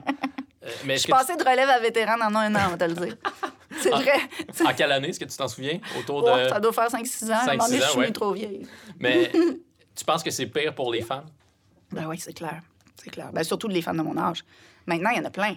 Mais quand j'ai fait le Chihuahua, c'était qui qui composait puis qui faisait de la musique euh, à sa tête de même? C'était beaucoup des interprètes ou des. Il y avait France D'Amour, Marjo qui composait extra- extraordinairement bien, Laurent Jalbert, mais c'était quand même radiophonique. Ouais. C'était quand même. Moi, j'ai réalisé mes albums, je faisais les arrangements, je voulais rien savoir. J'étais toute seule. Maintenant, il y en a plein, plein, plein. Ils ont toutes, tu sais, Ariane, Marie-Pierre, ils ont toutes 10 ans de moins que moi, puis c'est riche, là. C'est comme des femmes super fortes qui font plein de musique, qui composent, qui écrivent. Mais tu sais, il y a- y, a eu un gap de 10 ans où j'étais comme, oh, OK. Mais c'est vrai que ton plus récent album, il me semble qu'on n'a pas assez dit à quel point c'est comme un de tes trois meilleurs albums Ah, en il est carrière. vraiment bon. Il est vraiment bon. Il est vraiment bon. Ah, puis je dis pas ça pour, pour être flagorneur. Non, non, il est vraiment, vraiment bon. Je suis fière, je suis vraiment fière. Moi aussi, je, je, ouais. Je les aime tous, mais je, ouais, je suis vraiment contente. Je trouve qu'on a été ailleurs. On a Oui. été encore une fois ailleurs, puis on a été ailleurs à un endroit qui nous a fait du bien, puis on a exploré d'autres choses, puis c'est un album qui fait du bien, puis c'était ça le but. On voulait faire un album qui, qui, qui nous prend dans, Mm. dans ses bras. là. T'as pas été nommé au plus récent gala de la disque pour J'ai rien compris de ça. Comment ça? Moi, dans ma tête, moi, je gagnais pochette, arrangement, réalisation, euh, auteur, composition. Je gagnais tout. Tout. Ah ouais, j'étais tellement... tous les trophées à. Sérieux? mais gagner, c'est être en nomination. là. Oui. Dans ma tête, c'était comme, waouh, c'était l'album le plus. Tu sais, ma pochette a deux sens. Là. Y en a-tu des petites pochettes au, Québec- au Québec de même? T'as à prendre un sens, t'as avec- à deux, c'est deux pochettes, c'est deux, deux faces, il n'y a pas de bac. là. En tout cas. Non, la pochette est belle, mais les, les chansons Mais sont les très tunes belles sont aussi, magnifiques, tu sais. Puis le- les arrangements, Colin, puis la réalisation d'Olivier, puis le- le- les, les, les tunes sont. En tout tant pis pour eux autres, j'ai gagné le Lucien du meilleur album pop de l'année. Au, au Gala de la-. Ouais, ouais, au gala de la musique Ça, alternative. oui. te dire comment j'étais heureuse puis que j'ai ouvert le champagne. Mais comment t'expliques ça que le milieu soit même pas en mesure qu'on reconnaisse pas ben, que c'est non seulement un bon album, mais que t'es là depuis tant d'années? Je suis trop différente, je pense. Je suis trop différente, puis je passe dans le beurre parce que c'est comme pas assez la saveur du jour tout le temps. Puis à l'âge que je suis rendue, peut-être que les gens ils prennent pour acquis, puis il y a mieux donner un coup de aux, aux plus jeunes qui sont aussi originales. Il y a des, des grandes auteurs-compositrices, euh, interprètes, arrangeurs comme Claude Pelgag qui méritent Oui. là aussi. Là. Mais on peut faire les deux. On peut Mais on célébrer peut à la fois je crois que oui, Claude. mais je pense que les gens se penchent beaucoup plus vers la nouveauté. C'est est là le problème. C'est comme on, on les écoute même plus les, les albums de Marat Tremblay tellement. À part les fans, à part les gens qui sont vraiment encore accrochés à ça. là. En fait, en réécoutant tous tes disques, je me disais que le problème, c'est peut-être que tu jamais fait de mauvais disques. si tu en avais fait un vraiment mauvais, là, la critique aurait pu dire, les journalistes auraient dit Non, là, Mara, ça va pas, Ah, on, l'a complètement perdu. Là, tu aurais pu revenir avec un super bon disque ensuite, puis là, on Ouais. aurait dit C'est la rédemption, c'est le grand retour. De Mais il y en a tellement Tremblay. pour tous les goûts. Tu savais les commentaires que j'ai après les shows de femmes, surtout, euh, qui ont accouché. Les Nouvelles Lunes, ça a été comme l'album préféré de tellement de gens, alors que dans- moi, j'étais sûre qu'il avait passé inaperçu, mais les gens demandent, il y a même des gens qui ont demandé de mourir sur ces chansons-là, de, que ça soit joué à leur funérailles, au mariage. Il y a plein de femmes qui ont accouché. Imagine le sentiment que ça me fait de savoir ça. Je trouve ça comme, my God, j'ai fait de la musique qui va aussi loin dans le cœur des gens. C'est capoté, là. C'est capoté. Alors que je pensais que l'album avait passé dans le beurre. Mais non, c'est ça, comme tu dis, ça a l'air que chaque album va aller toucher des gens. hein. Tu parlais de, de tes mains tantôt. Oui. Euh, Est-ce que c'est difficile maintenant pour toi de jouer euh, Oui. guitare, euh, piano, violon? Oui. Puis je sais jamais quand. Donc, euh, il y a des fois où je viens les doigts blancs, blancs, blancs, blancs, blancs. Je les sens plus du tout, j'ai pas de circulation. Il y a des fois où ça shake de même. Il y a des fois où c'est juste que c'est complètement engourdi. Il y a des fois que c'est de la douleur. On sait jamais qu'est-ce qui se passe. Des fois, c'est bien correct. Puis ça, ça peut se présenter juste avant un spectacle. On sait jamais. Puis dans ce temps-là, qu'est-ce que tu fais? Euh, il fut un temps, la tournée de Cassiopée, euh, j'étais obligée d'arrêter de jouer pendant la tourne. Puis à un moment donné, j'ai comme délégué, j'ai arrêté de jouer de la basse. C'est la, la basse qui était le, plus tough pour les bras. là. Je joue vraiment plus de basse, alors que c'est un de mes instruments les plus que j'aime le plus jouer. là. Idéalement, j'aimerais beaucoup jouer de la basse dans un band de rock, mais bon. Je me résigne à bien des affaires. là. Ma tête, mon cœur vont bien. Hmm. Mes enfants vont bien. Je ne veux pas commencer à me plaindre que j'ai mal aux mains. Euh, je peux encore chanter pour l'instant. Fait que c'est pour ça que je fais des shows en duo avec Catherine Durand, qui a un picking et un jouage de guitare, qui Oui. joue de la guitare comme une reine. Fait que comme ça, je suis sûre que les accords sont là, que la tune elle peut avoir lieu quand même. Fait que maintenant, ben, il y a des chansons que je fais juste chanter. Je découvre une autre partie de moi, si tu veux. Est-ce que ta voix euh, se transforme euh, avec Toujours. les années? Oui. Toujours, ben oui. Ben oui, comme je te dis, j'étais pas une chanteuse. moi. J'étais une chanteuse de chorale. J'ai une voix de tête euh, super juste, là, mais j'ai jamais exploré ça, puis c'est pas ce que je voulais faire. Fait que pour moi, c'était très émouvant, c'était très... C'était une ouverture qui m'énervait beaucoup, là. De chanter, c'est, je trouve ça très intime. C'est très... C'est une ouverture... euh, j'offre quelque chose de, que je connais même pas moi-même, parce que je chantais pas dans ma chambre avec un- une brosse. C'est, Mm. pas, pas mon but. Fait que euh, plus ça va, plus... je- je- c'est ça, j'explore cet instrument. C'est un instrument, hein, fait que je le pratique, puis je, je l'explore, j'ai du fun. J'ai beaucoup plus de fun maintenant que j'en avais avant, ça c'est sûr. J'ai lu qu'au début de ta carrière en solo, tu étais timide sur scène, que tu tournais J'étais de dos. Oui, de dos. Puis- Non seulement j'étais de dos, mais je fumais des battes. puis Je, je- je veux dire, on fumait un bat juste avant d'embarquer. Bon, c'était en 99, là. C'était l'époque des gros battes. Mais. C'est pour ça que cette année-là est reconnue. 99 C'est années les des gros battes, battes. C'est ça. Mais tu sais, on fumait, on fume plus de même, là, personne dans, dans- de, de ce, de ce groupe-là. Mais je veux dire, j- j'avais vraiment besoin d'engourdir ça parce que c'était pas moi. C'était pas moi d'être en avant. J'étais sûre que les gens venaient voir Olivier Langevin, en fait. Fait que je commençais le show de dos. On commençait le show avec le teint de Linda. J'étais complètement gelée. Fait que j'étais capable d'être en symbiose avec mon band en voyant pas le public. C'est vraiment plus ça maintenant. Vraiment, Ouais. mais vraiment plus ça. Mais c'est- pour dire à quel point qu'il fallait que j'engourdisse. C'était pas moi. C'était pas naturel pour moi de faire ça. Moi, je t'ai pas vu à cette époque-là parce que j'étais encore un peu jeune, mais je t'ai vu un peu plus tard. Puis lorsque j'ai lu donc que tu tournais le dos à ton public, euh, au départ, j'étais étonné parce qu'aujourd'hui, tu es reconnu pour tes Pour être longues, très ouverte. tes, tes longues interventions entre les chansons. Ouais. Que- euh, comment cette transformation-là s'est passée? Comment tu es devenue cette femme-là? Euh, c'est l'amour qu'on m'a donné, Mm. simplement. C'est rencontrer les gens puis recevoir des messages, puis euh, de savoir que je touchais. Un jour, ma meilleure amie m'a dit que ma voix la touchait, et ça a changé complètement ma perception. Parce que ma mère aimait pas du tout ma voix. Ta mère aimait pas ta voix? Pas du tout. Cette voix-là, comment tu vas faire? Elle avait aucune confiance en ma voix. Fait que c'est sûr que c'est un peu difficile pour moi de l'assumer quand ta propre mère aime pas ta voix. là. Mais euh, quand mon ami m'a dit que ma voix la touchait, ça a comme fait OK, c'est possible de toucher quelqu'un avec une voix aussi étrange. Ça un peu changé les perceptions. Puis là, plus ça allait, plus les gens me faisaient des compliments, puis plus les gens me disaient à quel point les chansons les touchaient. Et ça, ça, écoute, ça n'a pas de prix. là. Ça aucun... C'est pour ça que l'album s'intitule Uniquement pour toi. C'est vraiment pour les gens. Parce que j'aurais pas cette carrière-là, puis j'aurais pas cette confiance-là s'il y avait pas les fans, puis tous ces gens qui viennent me voir après les shows, puis qui m'écrivent des messages, puis qui me disent à quel point mes chansons les touchent. Puis quand je fais des shows comme là, j'étais à Jonquière, les gens étaient tous masqués. Ils ont chanté les horreurs à tue-tête. Tu fais, ouais. Si j'ai pas confiance, là, il y a de quoi qui marche pas. là.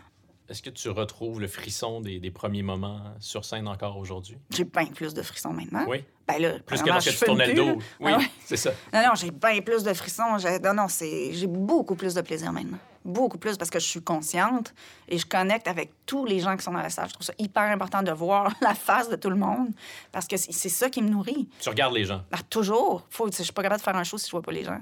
Faut que je vois les yeux, les sourires, les gens. Je, je veux pas être chauvine, mais les gens pleurent en masse. Là, tu sais. fait que c'est sûr que étonnant. quand tu chantes puis tu vois les gens qui s'essuient les yeux puis qui pleurent puis qui te regardent, euh, je peux, je peux pas me sentir imposteur. là. Je peux plus avoir la nervosité que j'avais. Je peux plus.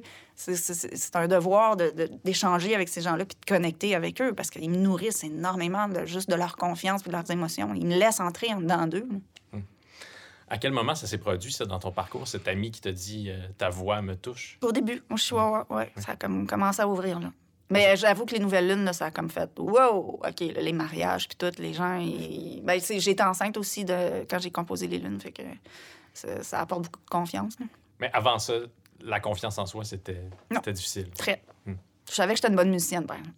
J'ai jamais douté. Je savais que j'étais. J'ai toujours su que j'étais unique, que j'étais une bonne musicienne, une super bonne arrangeur.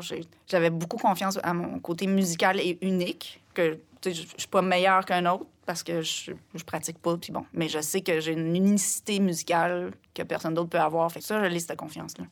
Mais euh, la voix, bah, bah, bah, et non, ça, c'était d'autres choses.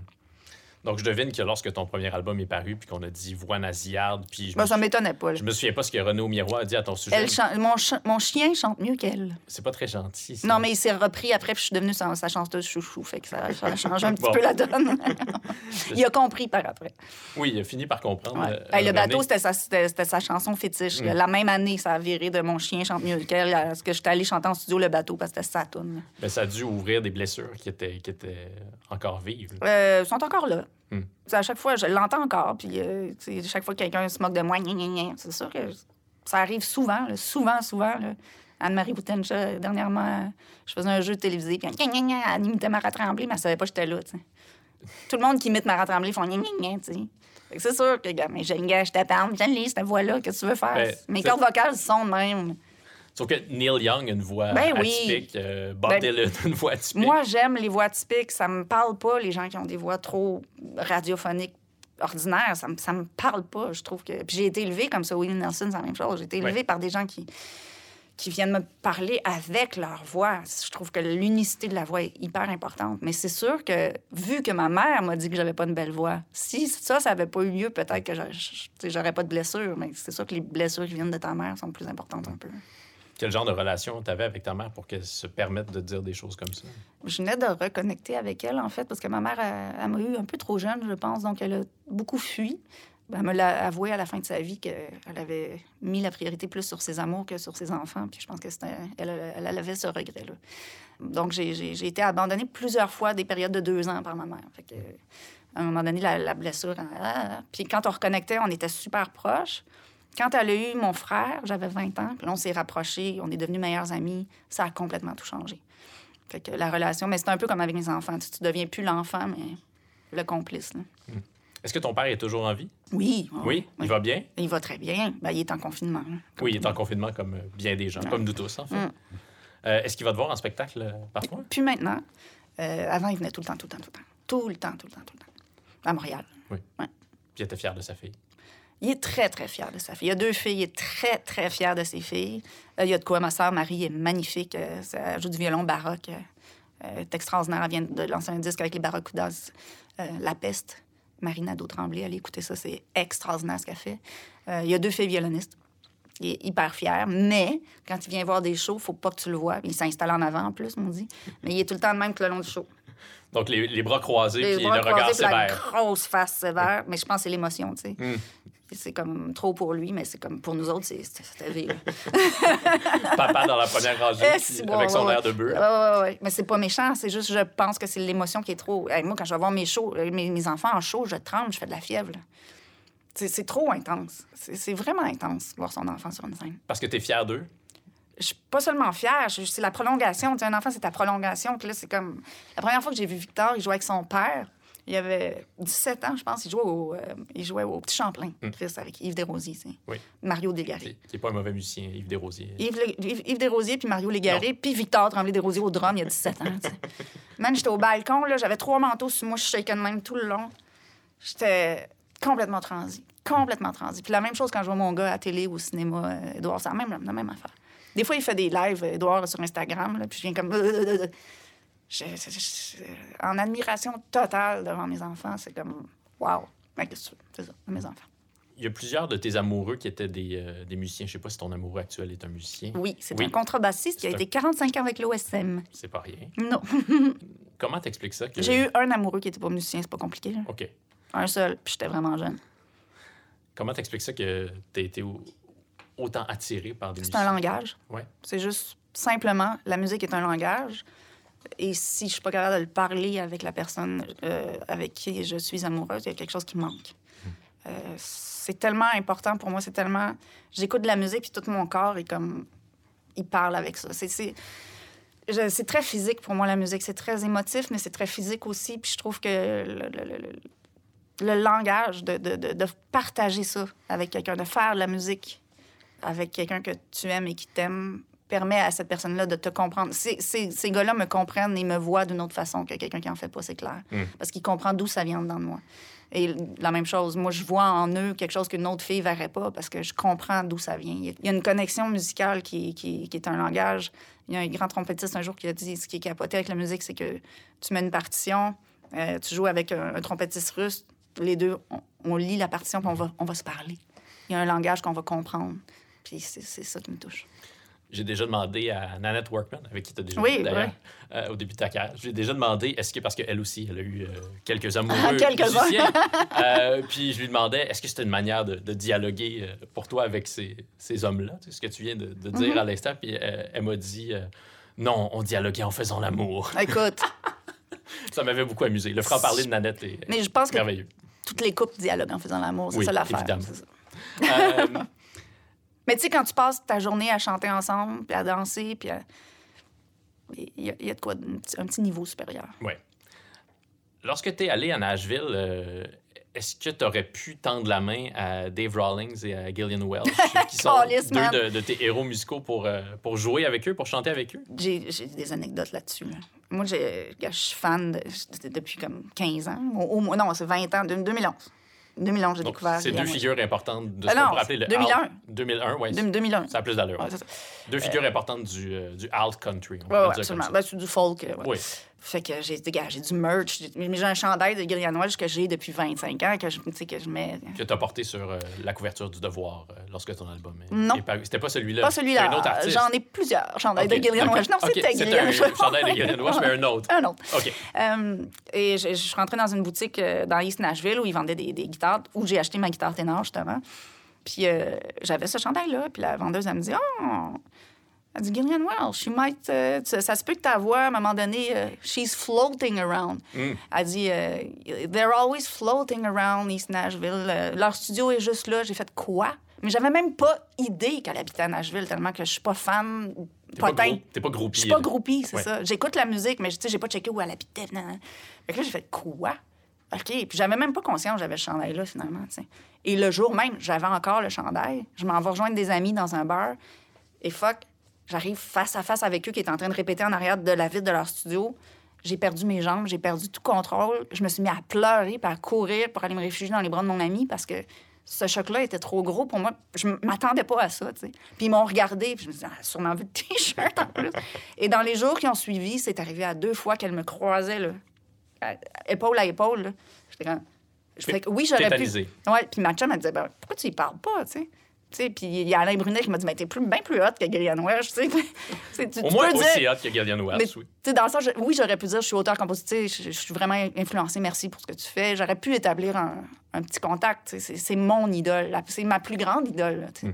Mais euh, c'est dans ces moments-là où je fais un peu des crises de panique. En fait, je fais beaucoup des crises de panique. C'est quand j'ai un choc émotif comme ça, je, je perds mes jambes, je suis plus capable de parler, je suis plus capable de marcher, je suis plus capable de rien faire. Fait que ça fut mon encounter. Ça, ça- ça a été ma rencontre avec Welch et Dave Rollins. Mais donc, est-ce que tu aimerais ça si quelqu'un faisait les premiers pas? Est-ce que tu serais, est-ce que tu arriverais à enregistrer avec eux? Ah, ben clairement. Oui. Oui, oui, Une fois que c'est fait, je suis correcte. OK. là. Ah ouais, c'est juste, je m'attendais pas à ça, pas en tout. Puis euh, pour moi, mais, elle, elle m'a sauvé la vie. C'est comme ces gens-là, encore maintenant, c'est- la musique que j'écoute le plus. là. Je peux les écouter plusieurs fois par jour. Aujourd'hui, toute la journée, c'était en plus la journée des droits des femmes. Oui. J'ai comme, j'ai mis Gillian Welch aléatoire. Fait que toute la journée en auto, c'est ça qui joue chez nous, c'est ça qui joue. C'est la personne qui me fait le plus de bien. Si j'ai de la peine, je vais mettre ses chansons, puis ça va faire Oh my God. C'est comme ça me prenait dans ses bras. Puis euh, elle m'a aidé à traverser les 20 dernières années. Fait que c'est sûr que c'est. Ça, c'est venu me chercher vraiment profondément quand je l'ai rencontré. Bon, espérons qu'elle entende ce podcast. oui, bien se sûr. dise, il faut que j'entre en contact avec cette Mara Bien Tremblay. sûr. Non, mais ce qui est beau, c'est que l'effet que tu décris euh, à l'instant, l'effet que produit sur toi la musique de Gillian Welch, c'est euh, très certainement l'effet que ta musique à toi produit sur bien des gens. C'est, fort, la musique. C'est très fort. Tes problèmes de santé mentale, est-ce que est-ce que tu as déjà craint que tu euh, que aies transmis ça à, à tes fils, que ça fasse partie de, de ton leg? Mais hein, mais hein. Mais même avant de le savoir, Ouais. Euh, j'ai toujours été très, très sensible à, à tout ce qui est trouble. euh. Mon père avait une taverne, l'inspecteur Épingle, et il y avait un, il y avait un des clients réguliers qui était là. Ton, ton père était propriétaire de l'inspecteur. C'est lui qui a ouvert ça. ouais. Ah, je savais pas ça. Wow. OK. C'est un tavernier, mon père. Parallèlement à sa job au gouvernement, pour te donner une idée. C'est une vie Euh, bien remplie. oui, vraiment. Vraiment, vraiment. Il faisait tous les la scout, puis le lendemain, il allait travailler. Puis j'ai travaillé là quand j'avais 17 ans. Puis il y avait un habitué qui était là, qui, qui- je sais pas quel syndrome il y avait, mais il avait comme la personnalité d'un enfant de 6 ans. Super sympathique, super fin, tu sais. Puis mon père, un jour, il m'a dit, c'était un grand avocat avant. Ça a comme switché du jour au lendemain. Ça m'a tellement... Puis j'ai toujours été hyper touchée par l'itinérance, puis par les, les gens qui ont comme pas nécessairement le contrôle. Puis ma mère a travaillé en déficience intellectuelle quand j'étais tout petite, tout petite, tout petite. Fait que ça, ça a toujours été quelque chose que- qui me touchait beaucoup, beaucoup, beaucoup, cette différence-là, cette, cette ouverture à la différence, cette possibilité-là. Puis euh, j'ai encore maintenant, la plus grande crainte de ma vie, c'est de me retrouver soit internée ou soit dans la rue. Parce que je sais que c'est possible de perdre tellement la carte que tu n'es plus capable d'avoir le contrôle sur ta vie. Je sais que je, suis bien entourée, mais si je tombe en crise puis que je fais vraiment chier tout le monde autour de moi parce que je suis malade, veux, veux pas, ça me fait peur. Ça me fait vraiment peur. C'est aussi ça un des, des enjeux pour euh, les gens qui, euh, qui vieillissent avec des problèmes de santé mentale, c'est que parfois l'entourage, je parle pas de ton cas en particulier, mais parfois l'entourage s'épuise. Ouais, ça fait peur. Oui, c'est épuisant. Fait que c'est ça. Moi, mon fils, le plus jeune, a fait une grosse dépression là, qui a duré plusieurs années. Mais c'est parce que l'école et lui, ça marchait pas du tout. Il n'était pas fait pour être encadré de cette façon-là. Il est pas comme les autres. Puis Bon, mais il fonctionne hyper bien en société. C'est un garçon hyper euh, respectueux. Euh, il est comédien, il apprend ses textes, il est fin avec tout le monde. Il, il vraiment, vraiment, c'est une bonne personne. Il dérape pas, là. Mais il a été en dépression profonde. Mais c'est... Oui, j'ai eu peur, puis il a passé plein de tests, puis non, il n'est pas bipolaire. ça- oui, ça m'a soulagé. Oui, ça m'a soulagé. Mais en même temps, j'étais là, puis je suis là pour lui, puis je sais qu'il y a des solutions. Mais euh, il fut un temps où j'étais toxique parce qu'aussitôt que lui, il était déprimé, mais je me sentais super coupable. Fait que là, moi, je déprimais. C'était un espèce de lien qui, qui était nocif un peu pour nous deux. C'est de ça dont tu parles dans la chanson. euh, comme un Comme un cadeau. cadeau, exactement. La dernière pièce de ton plus Ouais. récent album. On l'a évoqué tantôt, euh, ta maison de disque, Audiogramme, a été rachetée par, donc fondée par Michel Tu sais, Bélanger. les, les emojis, là, Oui, ça, c'est beaucoup de faces de clown. En ce moment, tu parles, je mettrais beaucoup de faces de clown. OK, continue. Parce que C'est l'affaire la plus drôle qui s'est passée cette année. ouais, tu trouves ça drôle que Québécois ait racheté Audiogramme, donc qui est la plus grande maison de disque indépendante au Québec, puis là, qui est entrée dans le giron de, de cet empire. Oui, je trouve ça drôle. Ben, je trouve ça extrêmement triste. Mm. Je trouve ça extrêmement triste. L'industrie musicale va, va, va pas bien. Puis ça, ça en est un. Je trouve ça extrêmement triste. Québécois dit qu'ils qu'ils veulent, qu'ils souhaitent euh, préserver le patrimoine musical québécois. Là, tu fais un signe de guillemets ici. Tu y crois pas trop? Ben là, Québécois a tout mon catalogue. Ils disent qu'ils veulent faire vibrer ce catalogue-là grâce à leurs moyens. Tant mieux. Euh, mais en même temps, moi, je, je, je, me, je me suis jamais considérée comme un produit. Je suis pas à vendre. Je me suis jamais considérée comme une faiseuse de hits ou qu'il fallait qu'on vende ma face puis qu'on me mette dans les magazines. Puis que... je, je suis pas ce genre d'artiste-là. Fait que je pense pas que je fit dans ces valeurs-là. Euh, puis ceci étant dit, c'est Michel qui m'a fait faire la musique. C'est Michel qui a subventionné mes disques. C'est pour lui que je faisais de la musique, puis que c'est à lui que je donnais mes droits, euh, la- une bonne partie de mes droits d'auteur en édition. Fait que c'est, pour moi, c'est un autre, complètement une autre façon de voir les choses. Là. Fait que, mais c'est un cycle. Ce cycle-là est terminé. C'est un grand cycle de ma vie que j'ai partagé avec euh, Azigram puis Michel Bélanger. Euh, ça donne que, bon, ben, Michel est parti, fait qu'on verra ce qui se passe par la suite. Mais c'est clair que les valeurs de Québécois, pour l'instant, je, je, je me reconnais pas trop là-dedans. Est-ce que tu te sens un peu trahi par Michel Bélanger? Non, ben non. Non. Ben non. Au contraire, je suis encore une fois hyper reconnaissante d'avoir. J'ai fait huit albums. Euh, Je veux dire, je faisais ce que je voulais. là. Le nombre de sous qu'il a mis dans ces albums-là, euh, je veux dire, j'ai fait ce que je voulais, huit albums. Ah non, je suis hyper reconnaissante. Sans Michel Bélanger, il n'y aurait jamais eu de Mara Tremblay chanteuse. Ça, c'est clair, clair, clair. Je sais pas ce que j'aurais fait. J'aurais continué à jouer du violon, de la basse, je sais pas. Mais la chanteuse, la créatrice, l'auteur, compositrice, interprète n'aurait pas existé de cette façon-là, aussi librement, sans Michel Bélanger. Donc, encore une fois, je suis hyper reconnaissante. Dans la chanson Grande est la vie, tu chantes Brillent nos enfants, cadeaux dans le firmament, écho de nos cœurs battant tous ensemble, grandissant, vivre pleinement la chaleur du présent. Magiquement, nos enfants sont les plus grands. Grande est la vie et l'amour en dedans tout autour. Maintenant, c'est toujours. Il y a beaucoup de hein, hein? Oui. C'est une chanson à hein, Moi, je pense que lorsque. Là, je la comprends mieux, cette chanson-là. parce que c'est un enfant. C'est ça, exactement. J'ai eu un enfant, puis euh, je pense que j'étais trop cynique avant, puis que Mhm. je la trouvais euh, un peu trop remplie d'espoir et de lumière. J'ai composé ça enceinte. Oui. Avec mon autre enfant avec moi. C'est c'est un album de- d'espoir. parce qu'à un moment donné, t'as pas le choix quand tu as un enfant dans le ventre puis t'en as un autre. euh, euh, et qu'il y a tant de cruauté. euh, C'était. C'était. le- le- le- le- le- Je pense que c'est l'année des tours, justement. Mm. Fait que, il y, a il y a beaucoup de cruauté dans, dans nos faces, dans, dans notre vie. Et j'avais besoin de donner un peu de lumière à, à ces êtres humains-là. Est-ce que tu arrives à y croire à, à chaque jour que la vie est grande, que grande est la vie? Oui. Oui. Oui, oui. Quand, quand j'ai des relations humaines belles, quand je ressens une vibration euh, nourrissante et belle avec quelqu'un, j'y crois. Quand je suis en nature, j'y crois. Euh, j'ai de la misère quand j'arrive à Montréal. À Montréal, j'ai bien de la misère parce que la misère humaine est là, partout, partout, partout, partout. C'est très difficile. Je pense que pour continuer à vivre, il faut continuer de se nourrir de, ce qui est de beau dans les relations humaines, dans la nature, dans, ce qu'il y a de pur, puis de, de regarder les gens qui luttent, les gens qui se battent, les gens qui font des pas en avant pour, euh, pour que tout aille mieux. Je trouve ça, ça, ça me fait vibrer. Moi, j'ai de la misère, je, je le fais avec mes chansons, mais j'aimerais faire plus, c'est sûr. C'est quoi une belle journée pour toi? Ben, c'est des belles rencontres. Gars, comme aujourd'hui, ça va être une super belle journée. C'est, une belle- c'est des belles rencontres. Quand je vis des belles relations humaines, je- je- ça, me- ça me fait, ça me nourrit énormément. T'es gentil. Euh, C'est vrai.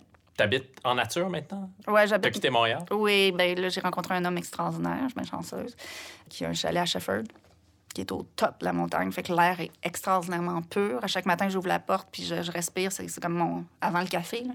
C'est la grande drogue de, de l'air, la, la pureté de l'air. On arrive à Montréal, tu arrives au niveau du 10-30, tu peux plus respirer même dans l'auto. le, le choc de, de la pureté de l'air est quand même assez grand. Puis la montagne, puis le... On est tous les deux, puis on est heureux. C'est vraiment beau. Mais j'habite aussi à Montréal. Sans parler du choc que, que représente, que tout ce que le 10-30 représente. Oh my God. S'il y a de quoi qui ne me ressemble pas dans la vie, c'est le 10-30. hey, viens habiter au 10-30. Il y a des gens Ouais. qui habitent là. Oui, je sais. C'est- complètement invraisemblable.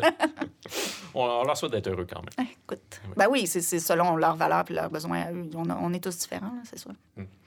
Tu as dit que c'était la, la meilleure drogue, euh, Oui. l'air pur. Tantôt, tu parlais de, de la marijuana, Oui. du pot. Est-ce que ça quand même, euh, c'était une sorte de, de refuge pour toi là, sur scène à un certain moment, d'après ce que je comprends? Mais est-ce que ça a été un bon carburant pour la création à certains moments? Toujours. Oui. Ah non, c'est sûr que si, si je fais un joint, je vais, je vais composer 1000 tonnes.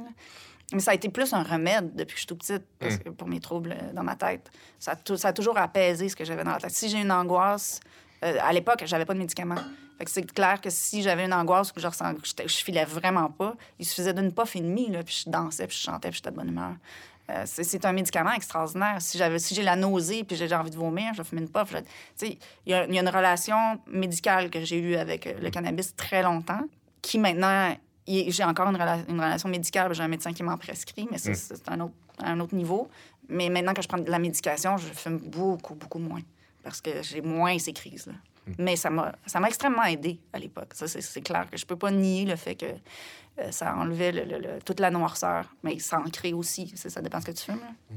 Je pense que mon début de tune préféré euh, dans ton œuvre, c'est euh, celui euh, dans la manière des anges. Tu, euh, C'est quoi donc? Tu retrouves un vieux joint.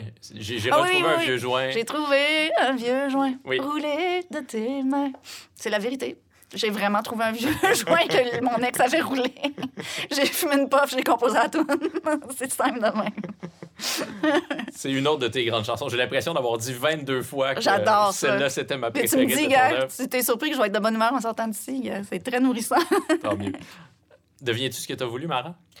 Euh, non, j'ai jamais voulu. J'ai jamais voulu ce que je vis là. C'est un cadeau de la vie, carrément. C'est un très grand cadeau de pouvoir créer comme ça, de pouvoir rejoindre les gens. Mon ambition, c'était d'être comédienne. Donc, je deviens vraiment pas ce que j'ai voulu, mais je ne suis pas euh, moins épanouie pour autant. Je voulais avoir des enfants. Ça, ce côté-là est très, très... Je suis devenue euh, une mère, puis je suis devenue... J'ai une relation avec mes garçons qui est magnifique. Ça, c'est un, un- Oui, c'est un chapitre que j'ai voulu, que j'ai désiré. Mais euh, tout le chapitre auteur, compositrice, interprète, je ne l'ai pas désiré, je ne l'ai pas voulu. Je suis rentrée dedans aveuglément, puis ça fait 25 ans que ça dure, puis c'est de plus en plus beau. Donc, euh, c'est un très grand cadeau de la vie. Comment se transforme ta relation avec tes fils maintenant que ce sont des grands garçons, tous les deux? On est tellement complices. Là. C'est... Mon plus jeune, euh, on, on- je veux dire, il m'appelle euh, trois fois par jour. On partage encore. Ça, ça a été dur pour moi, cette coupure-là. La première avec Victor, ça a été extrêmement difficile. On n'en parle pas beaucoup. Le Euh, nid vide. Le nid vide, on n'en parle pas beaucoup. Euh, la première fois que j'ai descendu dans, dans- dans la cave, j'ai vu sa, sa chambre puis qu'il n'était pas là, puis j'ai comme allumé qu'il n'allait pas revenir. Quand tu vois les marques sur le sur les marques de grande, Ouais. quand ils ont grandi, puis qu'il OK, est plus là. Ça a été très difficile, même si je savais qu'il était heureux. Donc, j'ai demandé de jouer avec moi. Pour le garder près de toi. Pour le garder près de moi, parce que cette complicité-là que j'ai avec lui, je l'ai avec personne d'autre.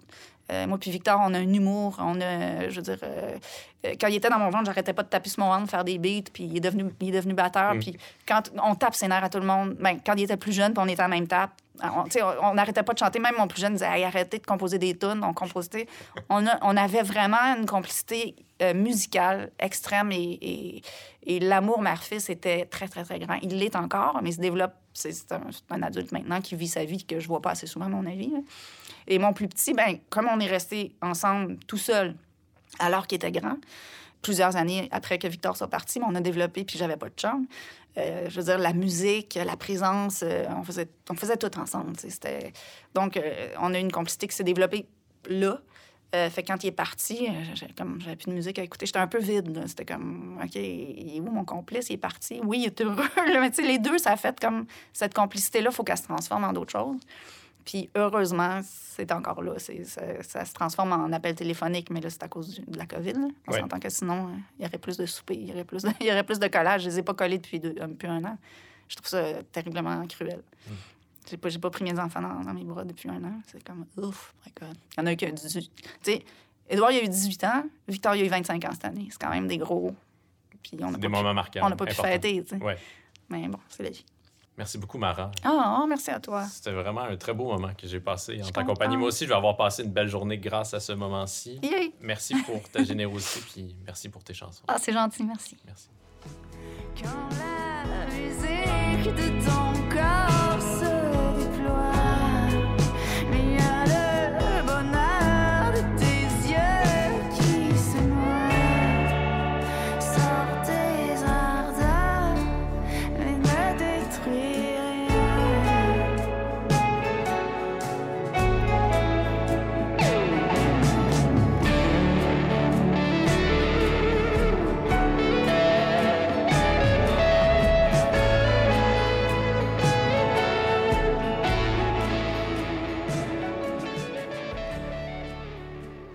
Ça, c'est ce qu'on appelle un grand solo guitare, n'est-ce pas?